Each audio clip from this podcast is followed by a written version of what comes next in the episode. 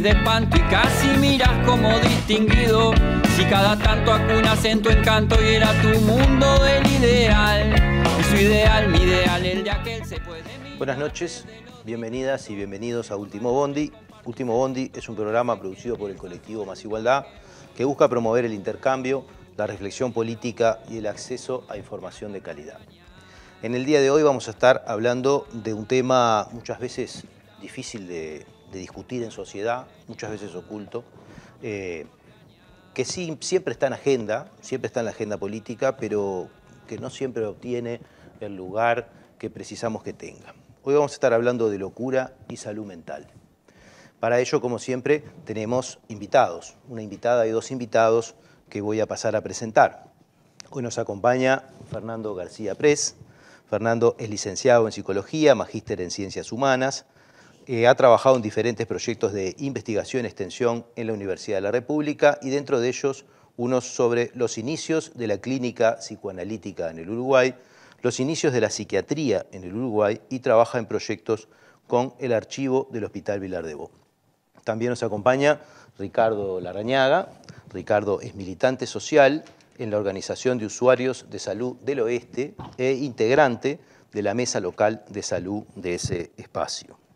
También nos acompaña Cecilia Baroni, que Cecilia es psicóloga, magíster en Psicología y Educación, doctora en Historia, integrante y fundadora del colectivo Vilar de Voz. Es también profesora de la Facultad de Psicología de la Universidad de la República y con ellos vamos a compartir estos primeros minutos del programa con una pregunta que hace a lo que son siempre nuestros inicios de programa para ayudar a entender de qué estamos hablando y por qué estamos hablando de esto y elegimos preguntarnos, bueno, ¿qué es y qué ha sido la locura y qué viene a ser la salud mental? Bueno, arrancamos por eso en este primer bloque de Último Bondi. Fernando. Bueno, me parecía interesante como para empezar em, pensar un poco, ¿no? Estas dos palabras salud mental, la salud y lo mental, ¿no? Que em, que si bien parece como algo que, bueno, que en el último tiempo más se ha hablado mucho, entonces más o menos todos como parece entender un poco a qué nos referimos, pero ambas palabras ¿no? tienen como, eh, pueden tener connotaciones muy diferentes o pueden tener también como, son muy complejas en sí. ¿no? La salud es claro que, ¿no? todos acordaríamos de que, de que hay muchos ideales diferentes de salud. Eh, o que, o que, bueno, que no es lo mismo la salud hoy que la salud hace 100 años, por ejemplo, pero bueno, lo mental a veces queda como, como si fuese algo como, como es un concepto más teórico que parece, ¿no? como si no estuviese también determinado. ¿no? Y entonces pensaba un poco, ¿no? como, como pensar en, en cuando, pensaba en Uruguay, ¿no? en, qué, en qué momento empieza como también a, a, tener como un, un, lugar más, más amplio y más... Eh, con mayores abordajes lo que sería la salud mental, a partir de lo que sería la inserción de, o la, expansión de un campo, que sería el campo de la psiquiatría. Em, si, en el siglo XIX, eh, lo, que, lo que sería ¿no? la locura, que en realidad se habla más bien de representaciones de la locura, ¿no? como formas en que eran entendidas algunas, eh, como algunas diferencias o, ¿no? bueno, sujetos abyectos podrían ser también.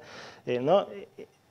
En un, en un, momento era como algo más de lo privado o de las calles, ¿no? Como estaba, ¿no? En las calles, como, como en un lugar de la vagancia, o lo privado, ¿no? Confinados en, en, el, en, el, en lo interior de la familia, o en lo religioso, ¿no? También.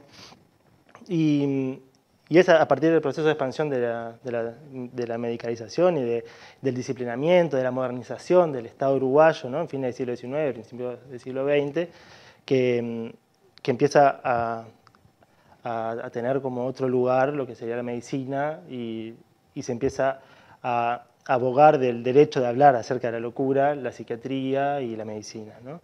Entonces, bueno, ahí podemos encontrar unos hitos, ¿no? como bueno, la fundación del Manicomio Nacional en 1880, eh, ¿no? que también responde a la necesidad de, de expandir y agrandar ¿no? un espacio que estaba quedando eh, chico para, para poder eh, también responder a, una demanda, que la demanda también surge porque empieza a crecer el campo de la, de la medicina y la medicina empieza a poder hablar acerca de, de, la, de la, salud mental. Y, y, que después, al comienzo del siglo XX, ¿no? bueno, la, creación de la cátedra de psiquiatría y, y, también me parece, sobre todo, ¿no? como esta, esta conformación de los ideales modernos uruguayos, ¿no? este país que todos más o menos ¿no? conocemos, la separación de los poderes, ¿no? Eh, separación de la iglesia del, Estado, perdón. Y bueno, ahí se empieza a conformar un campo que es el campo de la psiquiatría y que es el que empieza a tener como cierto derecho a hablar ¿no? acerca de la locura, de la salud mental, que significa también eh, tener técnicas específicas y ¿no? explicaciones, orígenes, causas, eh, posibles tratamientos, curaciones, y que, y que, bueno, que pensándolo ¿no? desde un punto de vista del presente o pensándolo ¿no? que, a veces puede quedar como, bueno, todos escuchamos ¿no? estos tratamientos, ¿no? bueno, el aislamiento eh, y, y, otro tipo de tratamientos como, como bueno, muy, muy duros con las personas. Bueno, también fue el momento en que se conforma un campo. Y que eso me parece como es importante, bueno, no pasa el Estado a hacerse cargo, ¿no? a partir de la Asistencia Pública Nacional en 1911, empieza a hacerse cargo el Estado ¿no? de, algo que, era un, que considera que era un problema, ¿no? que es la de la salud mental, empiezan a aparecer ¿no? los psiquiatras, las teorías, eh, las revistas, los trabajos, ¿no? empieza todo un, un, montón de, de, de, productos, digamos, ¿no? y de discursos sobre todo, eh, acerca de algo que de repente, ¿no? un tiempo atrás, no existía. Eso me parece como algo muy importante, ¿no? porque, porque bueno, primero es como en qué momento ¿no? se empieza a construir un saber acerca de algo. ¿no? Y eso también genera que, bueno, que de repente ¿no? hay que también empezar a generar soluciones.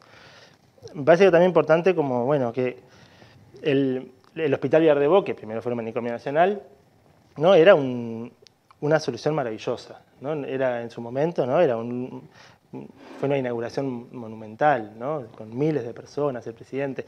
¿no? Era, eh, las colonias eran la solución también, ¿no? eran de las colonias de puertas abiertas y donde iba a haber laborterapia y solucionar. ¿no? Estos, eh, los médicos, ¿no? que bueno, que todos eh, esto que decía, ¿no? Conocemos también lo, que, o han habido muchos trabajos acerca del poder médico, de la psiquiatría, etcétera. También eran, ¿no? Estas personas que estaban como buscando hablar de algo, ¿no? Que, no, que, antes como no, no, tenía tanto lugar. Entonces me parece como, bueno, como un punto importante, ¿no?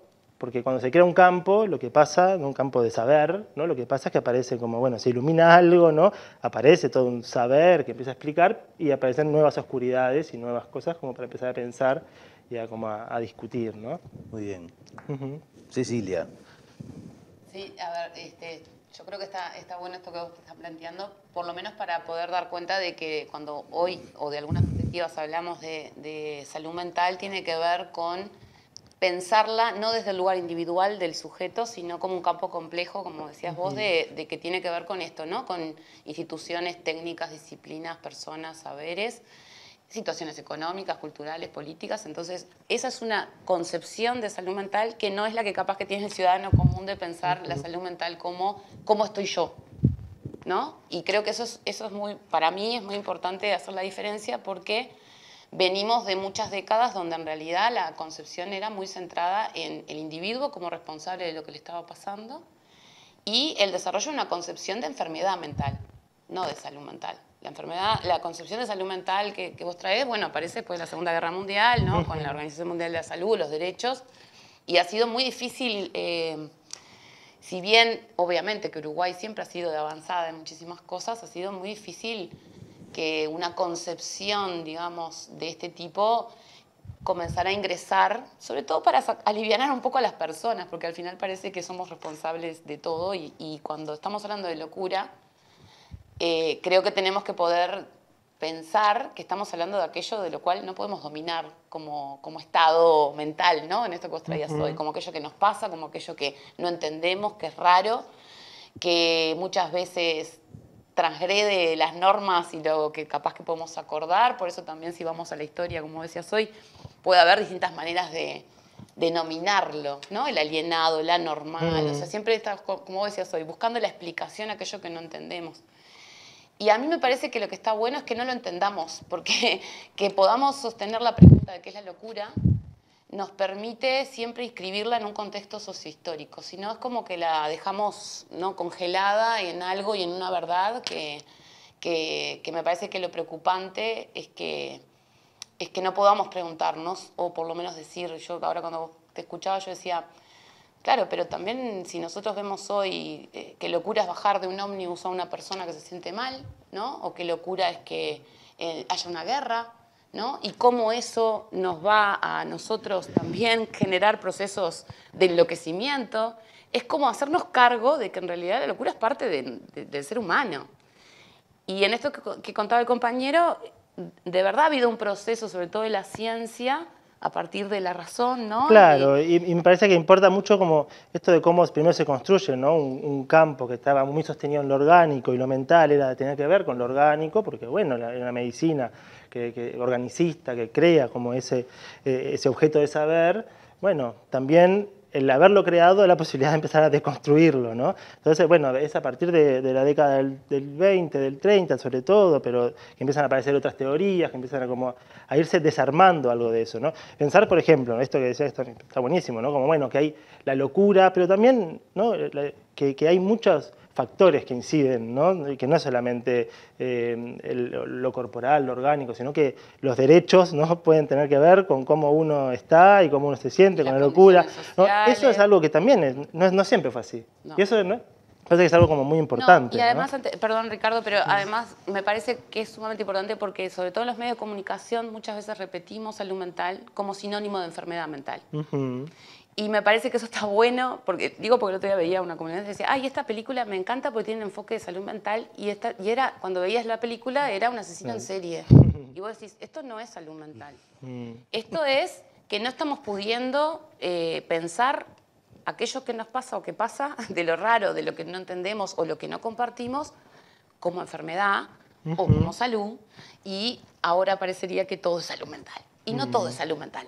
Eh, entonces, bueno, ahí Ricardo. Eh, yo, también quiero ir a, otro campo, que es el campo de lo, biomédico, lo biohegemónico, ¿no? Digo, o sea, como la, locura es captada por la psiquiatría y de alguna manera se transforma en un espacio de poder este, médico allí. Y tenemos otro factor importantísimo que, que es este, la industria farmacéutica. Digo, ahí tenemos otro este, otro eh, actor que crea enfermedades mentales.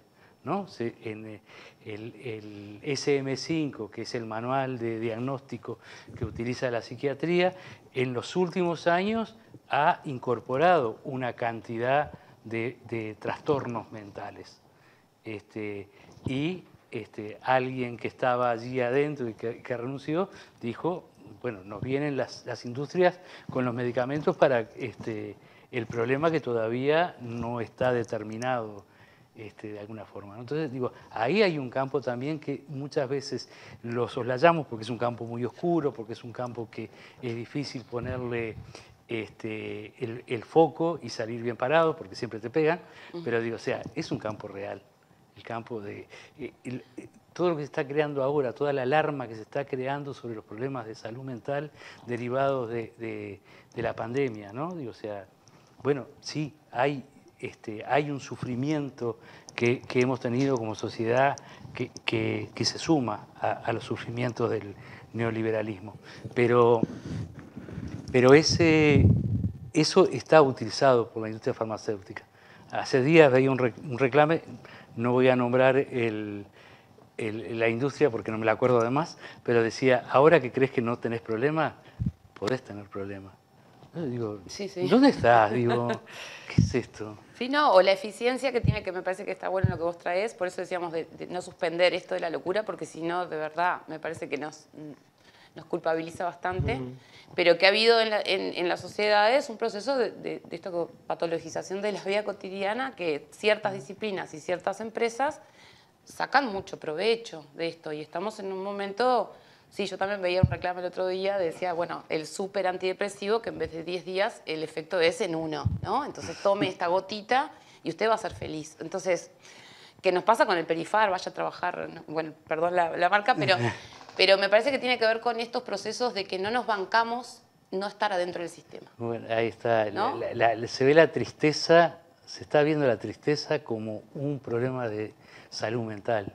Digo, o sea, la tristeza es inherente a la vida y, a una sociedad de maltrato este, tenés asegurado momentos de tristeza, digo, cotidianos. Entonces, digo, o sea, nos están arrinconando a un lugar donde este, la píldora es lo único que nos puede salvar del sufrimiento. ¿no? Y el entretenimiento. Y el entretenimiento. bueno, se nos fue el primer bloque demasiado rápido. Este, en un minuto volvemos en la segunda parte de Último Bondi. Estamos hablando de qué es la locura y qué es la salud mental. Ya volvemos.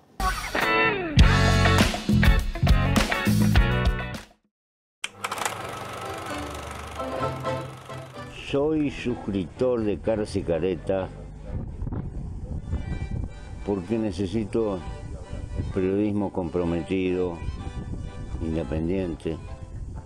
Te pido que en lo posible te hagas suscriptor, porque hay que luchar contra el blindaje periodístico que existe en nuestro país y que termina pulverizando la libertad de prensa. Gracias y hasta siempre.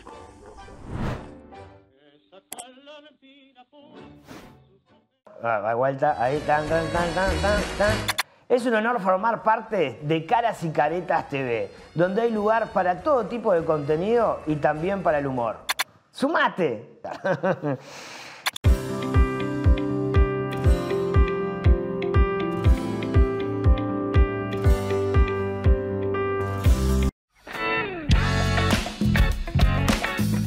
Seguimos en este segundo bloque de Último Bondi, estamos hablando de locura y de salud mental. Estuvimos haciendo el esfuerzo de tratar de definir un poco, o de no definir un poco, estos términos. Eh, por supuesto que no lo logramos, pero bueno, esperamos que hayan quedado alguna, alguna idea. Se estuvo hablando de, normalidad, por decirlo de alguna manera, o de, anormalidad. Este, se estuvo hablando de sufrimiento, ¿no? Este, se estuvo hablando de, intereses, eh, de disciplinas y de una evolución histórica que, va trabajando sobre un concepto que quizás haya que dejarlo sin terminar de, cerrar para poder seguirlo discutiendo. Nos toca un poco tratar de ver eh, en, qué, en, qué, en, qué, estado del arte estamos en eso, ¿no? o sea, cuál es eh, la situación en materia de salud mental, ¿verdad? O de locura, o, de, o, de, este espacio que estamos tratando de abordar, qué sabemos y qué no sabemos eh, sobre estas cosas, ¿verdad? Y, bueno, ¿y cuál ha sido la, evolución reciente de la, temática? No sé quién quiere arrancar. Eh, yo creo que ha habido un, hito importante en, el país, que es la nueva ley de salud mental, que eso, eh, por lo menos, amplió mucho el campo de la discusión de lo que estaba hasta el momento, ¿no? Teníamos una ley de salud mental, la anterior era de 1936. La ley de este, psicópata. que era la ley de psicópata. era la ley de salud mental. Qué nombre, ¿no? Y, y, esa ley, 1936, eh, es aún anterior a la, la convención que, que que hizo a, los derechos humanos como, como algo, este, la Convención de Derechos Humanos, ¿no? o, sea, esa ley de psicópata no consideraba para esas personas, digo, ningún tipo de, derechos humanos, entre otras cosas. Con eso lidiamos una cantidad de años.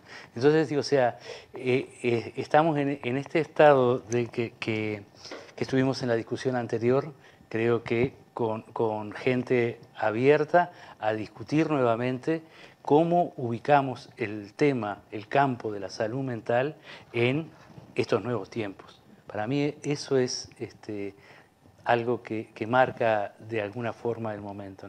Y además este, es una ley que tiene una, que está en clave de, de, comunidad, entonces nos permite a nosotros, los que no somos de la academia, este, de alguna manera ponernos también a discutir el tema desde la territorialidad, porque ahí hay algo importante, no es lo mismo las interseccionalidades, ¿no? No es lo mismo ser loco eh, que loco pobre, no es lo mismo ser loco que loca, pobre, mujer, negra y, seguirle sumando. Entonces, digo, o sea, este, hay, hay mucho, es mucho más complejo de lo que habíamos empezado en, el, primer bloque todavía, creo. Hoy, hoy hablaban de una manera o de otra, del hospital como, ilusión, quizá como Mm. ilusión de solución. Eh, vos traías después la, la- la pastilla, ¿no? Como ilusión de solución. Este, y, y entre todos hablaban de que, bueno, primero eh, los, los locos que vendrían a ser los no normales estuvieron encerrados en sus casas o en las calles, después estuvieron encerrados en los hospitales o en las colonias o en las calles, porque también estuvieron en las calles. Hoy muchos están en las calles también, ¿no? No. Bueno, Eso ¿Cómo es, es una, eso? eso es una locura. no. una locura. Este, no, no, a ver, hay mucha gente en calle que está en situación de calle por situaciones económicas. Este, y algunos puede ser, digo porque hay, por suerte hay los censos del MIDES, que, que- que- que entre otras cosas creo que lo que sí está pasando es que siempre se- se- estamos sosteniendo algunos mitos Ajá. que terminan a ciertas personas dejándolas en este lugar del loco enajenado que no se puede hacer como nada con él o con ella. Este, entonces, en realidad hay locos por todos lados, todos somos locos, este, de alguna manera, y me parece que asumirlo eso también es irnos peleando con esta concepción de la modernidad, porque estamos en la posmodernidad, donde algunos tienen la razón y otros no. O sea, a ver, la locura es parte de lo que nos puede pasar a todos en cualquier momento y podemos volver de esos estados. Eso también la ciencia ha contribuido hoy, 2021, a poder decir que el loco no es aquel loco que tiene que estar encerrado en el manicomio, ¿no? como si fuera una condena. Este, no, es más, este, en la marcha última, una de las cosas que se planteaban era, estoy enfermo, perdón. ¿no? O sea, es como... Mucha es muy cartelería fuerte, interesante. ¿Verdad? Sí, pero es muy, Muy fuerte, fuerte. en esto de decir, tener que pedir perdón por eh, tener una descompensación, por, no, por, por salirte de tus cabales, por ejemplo, y, y capaz que agredir a otro y después volver y no saber lo que pasó, ¿no? Y ser tratado de determinadas maneras por, por bueno, capaz que por no enfermar como se espera desde la medicina clásica biológica, ¿no? Que nos vela algo que a nadie se, se le ocurre que una persona que se le quiebra una pierna va a ser encerrada, atada, este, eh, aislada o que no tenga visitas, pero sin embargo parece que alguien que tiene un padecimiento, un sufrimiento, sí. Entonces, este, yo diría que, que hay algo que estamos viviendo en este momento, por suerte, marcado por la ley, que creo que está bueno lo que traía Ricardo, que es, estamos en un momento de transición eh, de dos modelos que son antagónicos, el de la enfermedad mental y el de la salud mental. Son antagónicos por esto que decía Ricardo, por la concepción de sujeto, que tiene que ver con un sujeto de derechos. Este, eso quiere decir, para mí es lo más importante de la ley, en esta disputa de saberes, que los usuarios, las personas que padecen, tienen derechos, eso quiere decir hasta tienen derecho a participar en el diseño de su propio tratamiento y de la, de- el de la comunidad. Eh, por eso me parece importante esto que traía Ricardo, porque hoy tenemos compañeros del movimiento de usuarios que son parte de la Comisión de Contralor, son parte del diseño de las políticas este, y participantes ¿no? de, bueno, de la intersectorial, de, un montón de, estructuras que se armaron para poder llevar adelante e implementar la ley y que además nosotros a veces lo vemos muy desde este lugarcito del sur, ¿no? Pero para mucha gente en Uruguay estamos locos por esta ley. Y estuvimos locos por tener muchos años la ley de psicópata. Yo acabo de llegar de viaje y dicen, ¿cómo la ley de psicópata? 80 años con ese nombre, ¿no les da vergüenza? ¿No? Sin embargo, después tenemos una ley de matrimonio igualitario que nos permite preguntarles al mundo, che, pero están locos todavía, no hay matrimonio igualitario. Entonces, si empezamos en esto de, de pensar en una avanzada de derechos que es bien del siglo XXI, porque creo que en eso aprendimos, creo que en esto de historizar, este, está bueno aprender que entonces somos otra humanidad hoy, estamos generando otras condiciones de relacionamiento, de pensarnos y que obviamente las disciplinas tienen su lugar, pero no nos olvidemos que las personas que padecen también tienen que tener su lugar y de esas personas fueron las que, de las que aprendimos, por ejemplo, para hacer la ley de salud mental. Y este marco jurídico nuevo nos permite, por lo menos, pelear algunas cosas en, términos de derechos, pero además que las propias personas se, empoderen de sus derechos. Hoy hay personas que no saben, recomendamos que vean la ley 19.519 que está en la, en la web, el artículo 6. Hoy cosas que, a ver, imagínense qué increíble que nosotros en una ley tengamos que poner que la persona tiene derecho a tener un acompañante en cualquier hospital público general o privado lo tenían. En salud mental no. Que tiene derecho a no estar aislado, a cambiar de profesional si no estaba de acuerdo. Bueno, cosas que son derechos de nosotros como usuarios que lo haríamos en cualquier momento, ¿verdad? Y sin embargo estamos hablando de una, de una población que por ser más sensible, por ser diferente, por, por capaz que no entrar dentro de esto que vos traías hoy, que está buenísimo, de, porque la normalidad nos da ciertos ejes ¿no? para no enloquecer, pero resulta que entonces tienen menos derechos.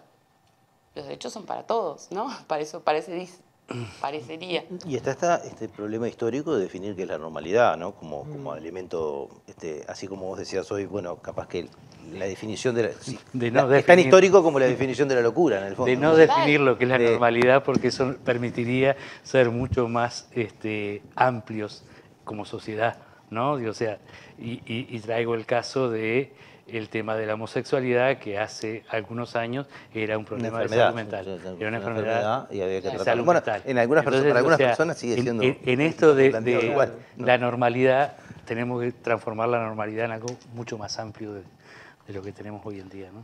Me parece que, que también es importante ver, esto que decías, para algunas personas todavía, en realidad eh, no son eh, cuestiones dejadas atrás ni, ni que hayan quedado en el tiempo, ¿no?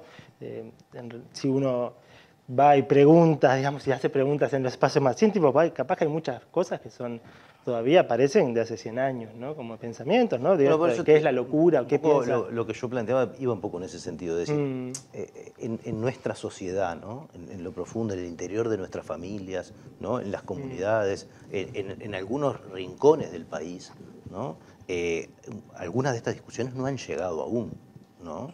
Este, esta idea de, de que el, el- el- el loco, ¿no? que es el no normal o alguna forma por el estilo, eh, no hay una propuesta y, y- y es encerrado, ocultado, ¿no? como, como, como, como un elemento vergonzante de la familia, ¿tá? que en realidad también es, es que lo- no tengo ni idea de qué hacer. ¿no? Este, con esta situación sigue existiendo y está muy presente. Incluso tiene una estratificación social, por lo menos en el acceso a, un montón de cosas. ¿no? Yo creo que está presente eh, desde los discursos y las palabras, las palabras marcan mucho, ¿no? A veces si uno presta atención, bueno, capaz que porque uno está en el tema, pero estás en una plaza, estás en un ómnibus y, el- y la palabra loco, loca, hasta a los niños se les dice, para marcarles que están alterados, por ejemplo. Vos estás loco. Vos estás loco. Entonces, Esto es una locura. Exacto. Entonces yo creo que está presente, pero está bueno esto que vos traías de que no se debate eso. O sea, es, una verdad que termina anulando o encasillando al otro en que eso que está pasando eh, está mal, ¿no? Y sin embargo, muchas veces lo que vemos es que esas alteraciones eh, suceden porque está diciéndonos algo, nos quiere decir algo. O hay incomodidad, o hay malestar, ¿no? Eh, o hay sufrimiento, esto que decía Ricardo, de que la tristeza y el sufrimiento es parte de la vida, a veces lo queremos olvidar, y al que llora, "Ta, estás loco, ¿no? Este, o el que se enoja, si se enoja en el estadio parece que está bien, si se enoja en la calle no, depende de dónde. Entonces, e- está presente y construye y educa, y lamentablemente educa desde, desde, desde ese lugar, de, de lo malo, ¿no? Capaz que hoy nos damos cuenta que hay locuras lindas también, pero nadie quiere estar loco o loca, ¿no? Pero ahora cuando te escuchaba pensaba eso, ¿cuántas gurisas que quieren salir, quieren tener noviecito, eh, o gurises, pero se- o se visten de determinada manera y lo primero es, estás loca, vas a salir así. Siempre fue, ¿no? Como Es una muy loca. atacado, claro. Incluso Entonces- ¿no? ya cruzando otras fronteras del estigma. entonces, ojalá se pueda hablar. Este, yo creo que nos ha pasado que, eh, bueno, nosotros que estamos también somos militantes de- de- sociales en este tema, además de, profesionales, además de actores, este, cada vez se habla más. Este, la pandemia ayudó mucho a visibilizar que el aislamiento y el encierro eh, genera cosas horribles, eh, sacó cosas horribles de todos nosotros. Este, y eso ayuda a, bueno, democratizar un poco la locura, ¿no? Nosotros siempre hablamos en eso en Vilar de Voz porque parecería que está solo encerrada en algunos saberes y en algunos lugares. Y la pandemia ayudó a visibilizar que en condiciones extremas de aislamiento y encierro social y hacinamiento, muchas familias hacinadas en, en sus casas haciendo tareas a la vez, este, puede ser terrible y que tiene efectos e impactos a, la- a lo largo del tiempo, ¿no? ¿Y, y habría una, una posición alternativa también para abordar el consumo problemático desde una perspectiva un poco más abierta, que no sea el encasillamiento en esto? Porque últimamente escuchamos mucho hablar de patologías duales o cosas así, que es cuando se suma, ¿no? Este, estos trastornos mentales más consumo de sustancias y entonces este, y, eso es un, agujero negro del que parece inexpugnable de cómo tratarlo y está muy vinculado con esto que hablábamos hoy de situación de calle. El sufrimiento. ¿no? Sí. Este, eh, eh, el elemento común. Trabajamos mucho con el tema del suicidio, por ejemplo, que es algo también inexplicable, es una de las cosas que no se puede hablar este, y todo demás. Digo, este, suicidio, droga, locura y quién sabe cuántas cosas más tienen en, la base común, según entiendo yo, el sufrimiento. o sea, este, y estamos en una sociedad que lo que hace es provocar mucho sufrimiento. Este, entonces, digo, o sea, el, tema de, la droga, bueno, el tema de la droga hay que pensarlo en el alcohol, hay que pensarlo en la gente que toma pastillas para dormir, hay que pensarlo este, como consumo en la gente que eh, se pasa en los shopping este, aplacando agujeros. Este, entonces digo, o sea, hablemos de, droga y también hablemos del, mercado que hay atrás de eso, por, lo cual el, tema droga se ha, este, explotado, ¿no? O sea, allí hay un mercado que este, le conviene mucho mantener la droga en, esa situación de guerra. Entonces digo, para mí sufrimiento es el, factor común a, todo esto y, es una sociedad que maltrata. Bueno. Y alternativas siempre, por suerte, tiene. Ya volvemos con la alternativa porque tenemos que irnos al segundo corte y volvemos en el tercer bloque de Último Bondi para discutir propuestas, ideas, ¿no? este, alternativas. Así que en un minuto seguimos en el tercer bloque de Último Bondi.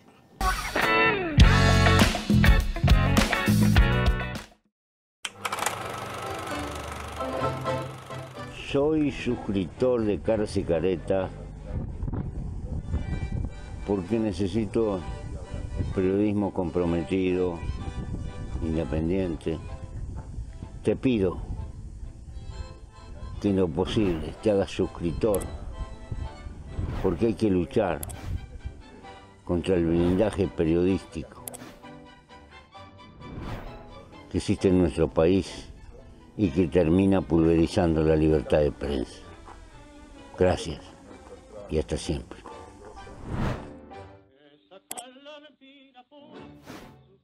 Ah, vuelta, ahí, tan, tan, tan, tan, tan. Es un honor formar parte de Caras y Caretas TV, donde hay lugar para todo tipo de contenido y también para el humor. ¡Sumate!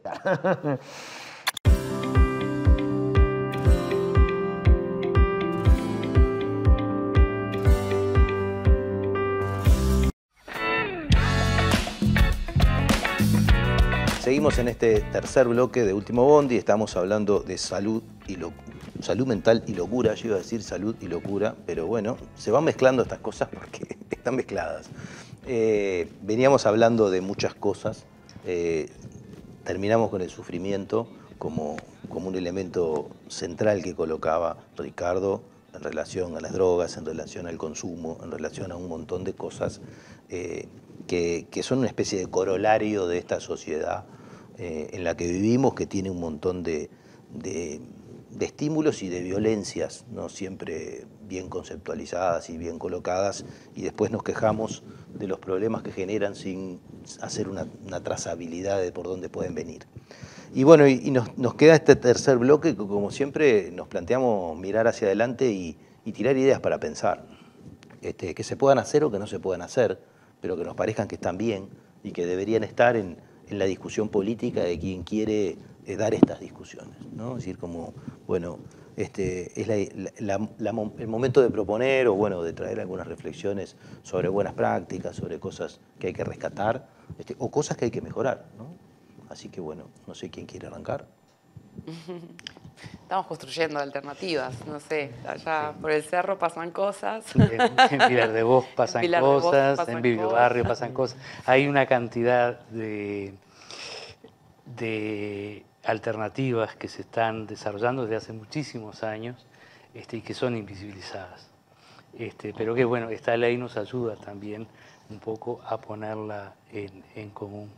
Este, para mí sí hay, hay que pensar, bueno, desde lo primero en alternativas al manicomio. Digo, queremos, este, vemos que es eh, súper necesario cerrar el manicomio, pero no se puede cerrar sin una alternativa. No se, perdón, no se puede cerrar porque no hay un proyecto que lo haga viable cerrar o porque no hay acuerdo. Las dos cosas. Las dos cosas. Eh, porque Acuerdo no hay había, porque no hay porque la ley presupuesto. quedó Hay, hay acuerdo ¿no? porque Pero- hay acuerdo porque hubo una ley. ¿Es un problema de financiamiento y de ideas a desarrollar o hay resistencia que... Hay resistencias oscuras también. Capaz que, que también ¿no? pensar en cómo, cómo surge el manicomio, ¿no? que, que también es el, es el lugar donde, donde se puede individualizar ¿no? la, la enfermedad de aquella época, ¿no? construir el, el campo también ¿no? psiquiátrico gracias a la existencia de un manicomio, porque ahí podían como ver ¿no? que hay- cuál era la enfermedad, verla en sí misma, ¿no? la enfermedad, como todo un paradigma de la enfermedad, como decía Cecilia, ¿no? en el que se buscaba como aislar, pero aislar al, al- al sujeto, pero también aislar a, a la enfermedad para poder ver cómo, cómo se desarrolla. ¿no? Hay, hay toda un- una, una raíz, bueno, inclusive la sociedad de psiquiatría se, se juntaba ¿no? y tenía su domicilio en el, y la cátedra de psiquiatría tenía su domicilio también ahí en el, en el, en el hospital. ¿no? Entonces, digo, me parece que hay una, una cuestión como muy profunda que también a veces eh, genera como... Y, y es muchas Ay, cosas nos también, ¿no? Que también es, es, es- es una solución para, para, la- para las familias que no, que no lo no encaran ese asunto, que no, lo pueden, que no tienen herramientas para hacerlo, o que no tienen voluntad, o, ¿no? Y incluso para el individuo ya solo, este, hasta un refugio en cierto sentido. Nosotros lo veíamos en Bueno, es que por eso nosotros hoy eh, le, le decimos depósitos de personas, ¿no? Claro. O sea, porque la persona que llega al manicomio no es la misma que va a una clínica privada, que tiene otro recurso, otra familia, y eh, no, que la persona que está sola y que en definitiva también, porque yo creo que acá, este, cuando Ricardo decía, hay muchas cosas oscuras, es muy caro algunas estructuras. Entonces mantenemos estos edificios grandes, que además está bueno que la gente lo sepa. Hoy en el Vilar de Bo no hay más de 300 personas internadas y la mayoría de las personas que están internadas o son judiciales, o sea, ya es una cárcel, ¿no? O eh, directamente no tienen dónde volver. A eso tendría que el Estado... Un problema de vivienda incluso. De vivienda. Estamos hablando de ciento y poco de personas. Ahora, dar esa respuesta parecería que es muy cara o cambia una concepción. Pero yo quería decir algo porque me pareció re, re- re bien lo que decías hoy. A ver, esa etapa que, que vos estabas contando ayuda a que nosotros hoy como profesionales, en mi caso soy psicólogo, hayamos aprendido ese saber para decir, bueno, a ver, ¿cómo evoluciona una situación? ¿Cómo evoluciona una crisis? ¿Cómo evoluciona una esquizofrenia? ¿Cómo evoluciona desde, la- desde el punto de vista de la enfermedad? ¿no? Eh, ¿Cuánto dura? ¿Cuánto no dura? Eso es gracias a que estas instituciones existían con cierta finalidad, pero eso ya no existe más estas instituciones se fueron abandonando, se fueron sacando presupuesto y hoy son instituciones terribles. No donde son instituciones de investigación. No, ojalá fueran centros de investigación. Mira, hasta la OMS prohíbe que sean centros de práctica por una cuestión de derechos. O sea, porque no son un zoológico que yo voy a aprender de ellos para sacar conocimiento. Ese conocimiento ya se produjo, ya está, más o menos se sabe. Este, veamos dónde son los nuevos lugares de conocimiento, ¿verdad? Pero yo creo que hay algo que, decía muy bien este, Ricardo, porque además tiene que ver con nuestra lógica manicomial internalizada, que si la tenemos tan internalizada con esto del encierro, la exclusión, la violencia, es muy difícil pensar en alternativas. Cuando pensamos en alternativas al manicomio, también tenemos que pensar en una concepción fuera del manicomio que llevamos nosotros, internalizada, que pueda ser diferente, porque si no, hacemos lo mismo. Abrimos ayer, bueno, ayer, este, hace unos días, abrió una casa, la Intendencia, en Colón, que si su lógica es el que venga a esta casa, no es la puerta abierta, yo lo expulso porque no me gusta cómo es, estoy haciendo un manicomio. ¿No? Entonces, esa casa tiene que tener otra perspectiva donde se incluya a la gente cómo viene, cómo está, para ver qué actividad puede hacer, para ver qué atención se le puede brindar, con una lógica un poco más amorosa y no de eh, estudio y quiero entender para saber qué tenés y no sé cuánto. Bueno, a ver, eh, eh, hablemos de otras cosas primero, porque de verdad también terminan siendo abordajes muy violentos para las personas. Muy violentos. Ahora, la sociedad, si uno la mira bien, tiene un montón de espacios donde construye especie de depósitos de personas. Este, o, de otros formatos de exclusión, que capaz que no son depósitos porque no tienen paredes, pero pueden ser espacios territoriales de acopio de personas. ¿no? Y, precisamos, de una manera u otra, meter estas cosas en un nuevo pacto social. ¿no? Eh, ¿cómo, ¿Cómo podemos hacer para visibilizar ¿no? y para colocar en agenda esto? Este, ¿qué, qué, ideas podemos tener? ¿Cómo, este, ¿Cómo seguir adelante en estos proyectos? Yo creo que, es ver las alternativas que se están, que se están generando. ¿no? O sea, allí hay, hay espacios donde lo diverso tiene un lugar y, no solo tiene un lugar de, estar, sino que tiene un lugar de producir. O sea, la radio Vilar de Voz es un espacio donde se produce, donde la, gente este, se la valora por sus capacidades y no porque haya tenido problemas. Entonces digo, o sea, son lugares como esos los que van a, permitir ampliar esta cabeza que tenemos todos. ¿no? Las lógicas manicomiales que nosotros queremos derribar no son las del Vilar de Voz solo, son, son las de los eh, hogares de larga estadía para la gente mayor, digo, hay un, montón de lógicas, las cárceles, hay un montón de espacios con lógicas manicomiales que son las que, las que va a haber que ir derribando con el tiempo. Y, este, quizás también ¿no? la, sobremedicación puede ser una forma también de reproducir un, formato manicomial, ¿no? digamos, en el, en el, encierro en uno mismo, pero bueno, también... Y la medicalización del sufrimiento mm. también, digo, o sea, mm. este, una, tristeza de más de dos semanas ya es una angustia. Mm. Bueno, una cosa que le criticamos mucho al MIDES, lo volvemos a decir porque sigue pasando, es que, por ejemplo, bueno, vos que estuviste en refugio, trabajando en refugio, es... Eh, que el MIDE siga teniendo como requisito para estar en un refugio estar medicado. ¿Por qué? ¿Cuál es el...? O que vos vayas hoy a una cárcel o vayas a un centro y a las 7 de la tarde le den medicación a todos. ¿Por qué? Entonces, en esto, digo porque son los extremos más graves, esto que vos decías hoy, ¿cuál es el nuevo pacto social? Que si no todos eh, somos ordenaditos y hacemos lo que hay que hacer y tenemos un sueldo, etcétera, ¿nuestro destino es ese? Estar medicados o sobremedicados, dormidos. Entonces, yo creo que, hay que hacer mucho. Eh, a mí me parece ahora cuando, cuando vos decías eso que hemos hecho, hay que seguir. En, eh, por ejemplo, nosotros hicimos la onceava marcha por salud mental, desmanicomialización y vida digna, donde ininterrumpida, porque en pandemia las hicimos igual, donde nos pasó de encontrarnos de que por primera vez se sumaba gente del interior del país, o sea, señal de que hay que seguir de que hay que seguir porque hay que sensibilizar. Y la única manera a veces de sensibilizar en derechos humanos es insistiendo en una perspectiva. Y que en esa perspectiva eh, no hay, manuales para decir eh, cuáles son las alternativas. a mí, más allá de que podamos tener ejemplos y modelos, y obviamente yo coordino uno, de lo cual estoy orgullosa, entre otras cosas por los resultados que tiene, que es, por ejemplo, mucha de esa gente no se ha vuelto a internar no está sobremedicada, no parecen, nosotros siempre decimos, no parecen zombies, están vivos, tienen ideas, eh, generan propuestas, eh, hacen comunidad y comunidad alegre, o sea, tienen otras locuras, pero tienen derecho a vivir y a estar y a participar. Y si no podemos generar este, lo mismo, no sé, ahora para tirarnos así, este, cuando hacen este, las caminatas en el, en el parque, ¿no? que tiene que ver con nada, salir, estar al aire libre. O sea, estamos, si no podemos generar un encuentro que casi es como, no sé, históricamente, ahora me quedé con esto de la historia, pero hay, capaz que tenemos que volver un poquito a cómo nos vivíamos antes y nos relacionábamos con la naturaleza, ¿no? En estas sociedades donde parece que hasta nuestros apartamentos son manicomios después de la pandemia, ¿cómo nos relacionamos con la naturaleza?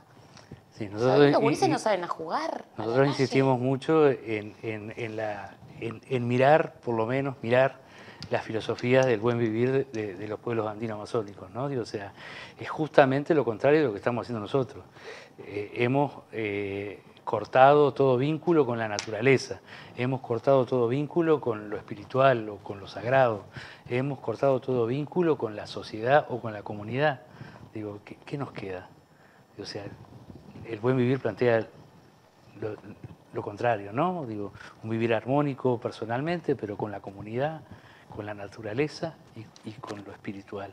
Digo, este, si no nos damos cuenta de que lo que estamos sufriendo, lo estamos sufriendo porque estamos en una modernidad que después fue posmodernidad, que después fue modernidad líquida, que, es una crisis sistémica que estamos viviendo. no hay una crisis económica y una crisis en la guerra y una crisis, eh, es una crisis del sistema. Entonces, digo, o sea, las alternativas son profundas, pero por lo menos tenemos que empezar a mirar hacia algún lado para ver este, alternativas viables. Utopías, pero utopías que son posibles al final porque la, peor utopía es la de que este es el único mundo posible. Es una, distopía. ¿no? Yo pensaba ahora mientras decían esto, eh, el tamaño del asunto, ¿no? o sea, el tamaño del reto, el tamaño de... y cómo, cómo ustedes de una manera u otra en forma implícita fueron explicando el pasaje de, locura salud mental. ¿no? Este, eh, fueron explicándolo a través de ir enunciando todas estas cosas relacionales y que componen la vida cotidiana, eh, que, que, son obvias cuando se dicen, pero no son obvias eh, en, la vida cotidiana, ¿no? y que no están problematizadas de esta manera. Entonces me ocurre que, también es necesaria una, una gran campaña de orden público, como quien dice, de dimensión pública, este, para visibilizar algunas de estas cosas, que obviamente va a pisar callos, va a tocar intereses, este, es imposible que no lo haga, ¿no? pero que es la única forma de que la sociedad ¿no? vaya tomando partido en forma mucho más amplia para hacer visibles eh, las cosas invisibles, ¿no? que vos traías hoy, de experiencias no visibles o invisibles, este, que hay muchas, pero que no, eh, no son eh, lo primero que uno ve cuando empieza a discutir estos temas y, bueno, y, que está muy lejos de la problemática como la entiende la, gente común ¿no? este, sobre este problema. ¿no? En general seguimos mirando esto desde el lado de la enfermedad, nunca miramos la relación de la enfermedad con la vida en general, como una consecuencia de la vida, ¿no? proveniente de distintas formas, tendemos a darle formatos orgánicos o, este, o cosas que tengan alguna solución, ¿no? en la pastilla, en el, en, la hotelería o en las distintas este, formas que, nos quedan. Bueno, el trabajo es grande este, y bueno, estamos convidados todos, ¿no? Imagino, a, seguir haciéndolo. Eh, bueno, yo les agradezco mucho eh, y bueno, nosotros nos veremos en una próxima propuesta de Último Bondi. Que tengan buenas noches.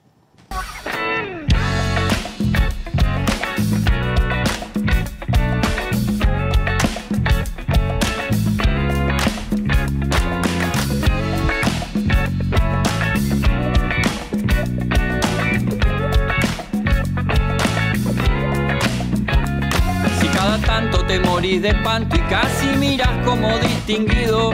Si cada tanto acunas en tu encanto y era tu mundo el ideal. Y su ideal, mi ideal, el de aquel se puede mirar desde lo distinto. Si por las noches compartís el tinto con ese que piensas